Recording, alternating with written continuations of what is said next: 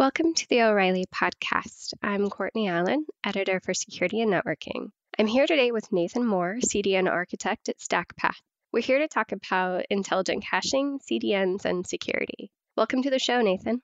Thank you so much for having me here. Well, we're going to start off today with a discussion about caching. Could you start me off by telling me exactly what caching is? Absolutely, love to. So, the way that the modern web works is that it's not it, back in the old days everyone would put up their own page they'd host it somewhere and then you would just count the hits as they popped up. But in the modern world as we have to scale up as we have to get bigger as we have to serve more and more pages and more and more people the need to be able to handle more than just your individual page has, has come up. And the idea behind a cache is well you have a choice. You can either serve that page yourself or you can go out to use take advantage of what's called a proxy. A proxy being a server that sits between the end user and the web page the end user wants to see. And the idea is if the that proxy can cache the content that's coming from the origin, then that end user never has to talk to the origin, can always talk to the cache. And so the higher what we call the cache hit ratio, the more requests can be served directly from that proxy, the less and less and less work the origin has to do. And as a result, origins can now scale a lot better. The web in general can run much faster, and end users wind up being much happier. Great. To continue that conversation of scale, when and why should organizations consider leveraging caching?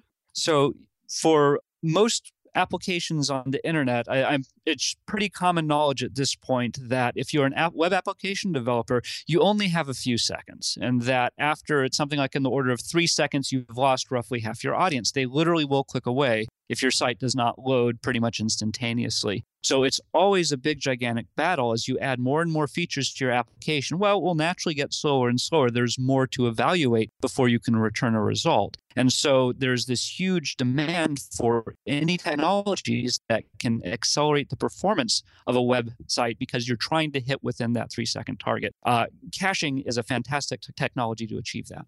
Great. What are some signs that caching alone isn't enough to manage scale at the front end?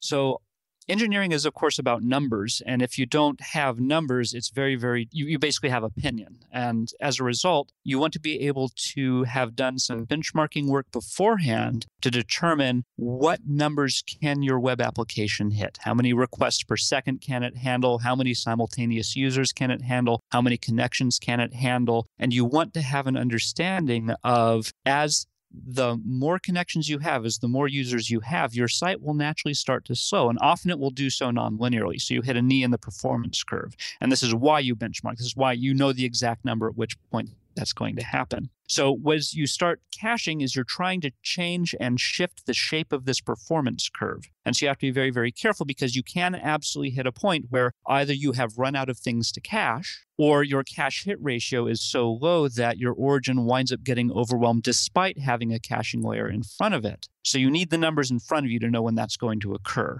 Interesting.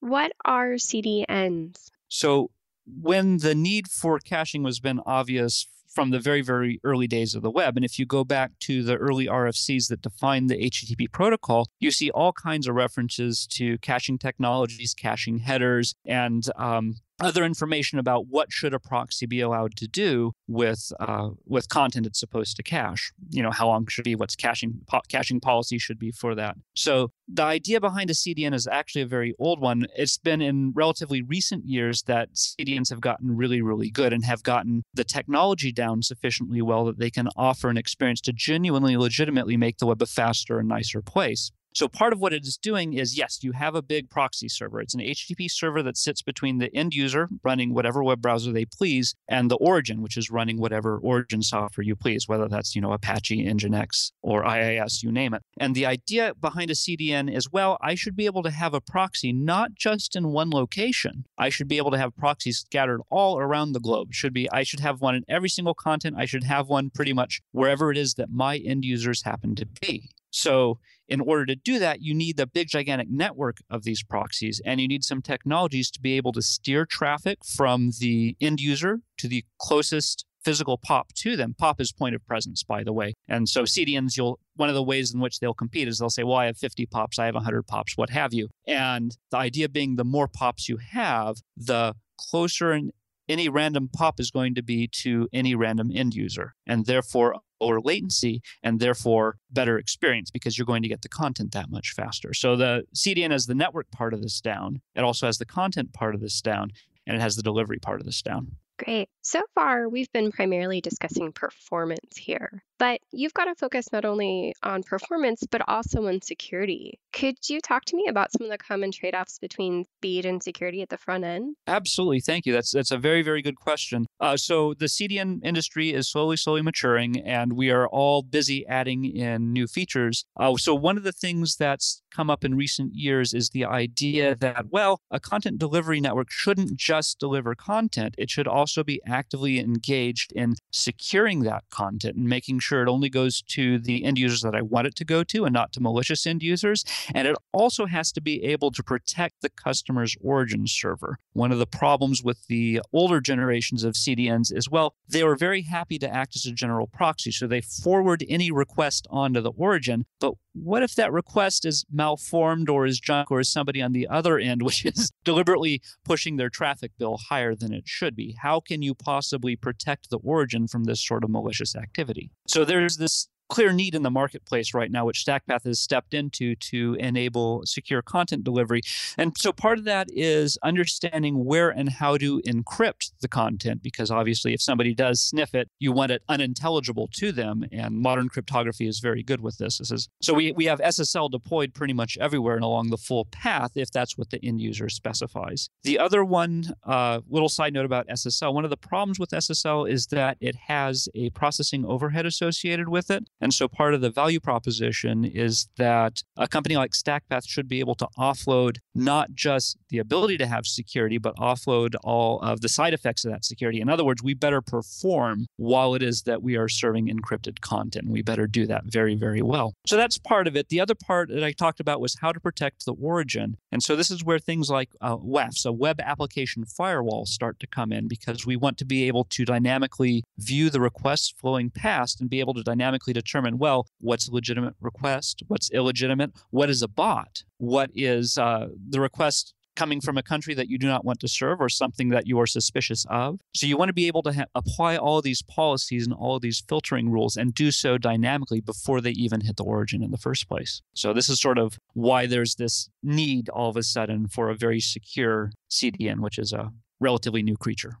Sure. You just touched upon some of the overhead associated with SSL. And ultimately, there's this conundrum between security and performance that we hear about this idea of one or the other. And it seems like what you're saying is that that's not entirely accurate. Very good question. Yeah, the, the old, old joke back from the bad old days is that the only secure computer is the one that's turned off with the network cable unplugged, hmm. right? Because if it's, it's of course completely useless, there's nothing it can do. But obviously, at the same time, it's very secure. No one can get into it. No one can sniff any data coming from it. Nobody can attack it. So you're absolutely right that historically, uh, performance and usability and security are, are sort of considered relatively opposites of each other, or maybe uh, you know they point in different directions. So this has been a very difficult design challenge because we want to make sure in order to break that down, we have to hit the sweet spot. There has to be an optimum balance between the usability and the security. And so we've worked very, very hard to make that very apparent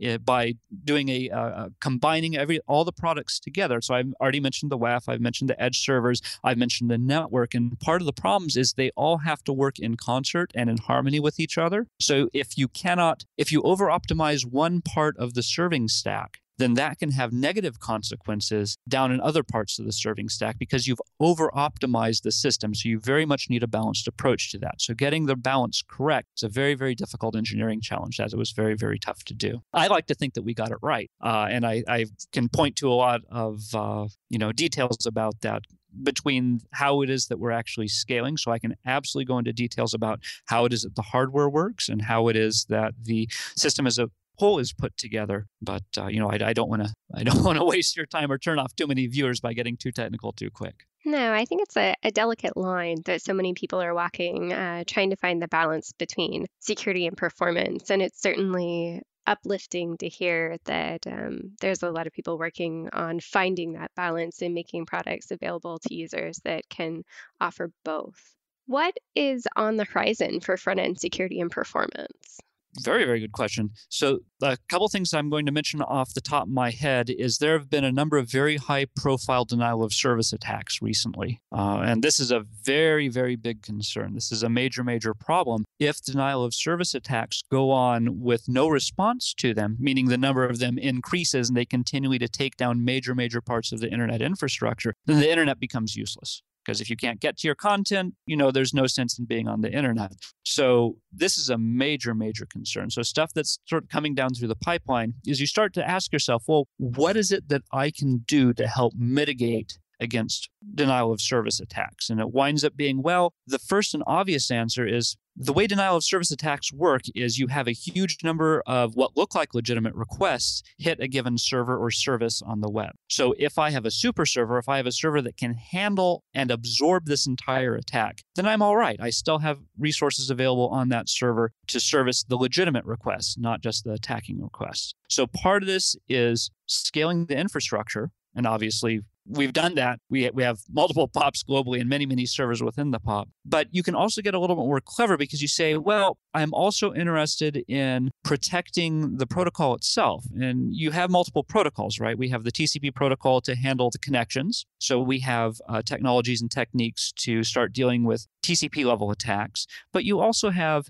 HTTP level attack. So you, you can have this come up at a higher level in the technical stack. And this is what I was talking about earlier about things like the WAF all of a sudden become a very big deal that we need to be able to protect the assets by identifying and denying illegitimate uh, requests. So this is very much on the forefront, and I think you'll very quickly see some more uh, technologies come out in order to uh, address these sort of things. And I think it's going to happen very, very fast. I think everyone is there hoping with you that that's an entirely accurate uh, reality in the near future. I would like to turn our attention now. There's a free report available for download on the StackPath website, and it's about intelligent caching. Could you tell me a little bit about the report? Absolutely. So, as a cache, there's a lot of uh, definitional things that we have to worry about. There's a lot of background information to understand how an HTTP cache works. There's a lot that you have to understand about the HTTP headers and the like, which is, uh, you know, unfortunately a little bit complex. And so, uh, we've been very, very happy to sponsor this particular report because it does a fantastic job of breaking down the basics and showing what it is that you need know to make a intelligent decision into how you can blend caching into your own web application. It's a lot more fun than reading the RFCs, I can promise you that. Lovely. Well, it was so great speaking with you today, Nathan. Uh, thank you so much for taking the time to do this. Thank you so much for having me here. Yes, of course. Uh, for listeners who would like to learn more about intelligent caching, CDNs, and front end security, more information can be found on the StackPath website.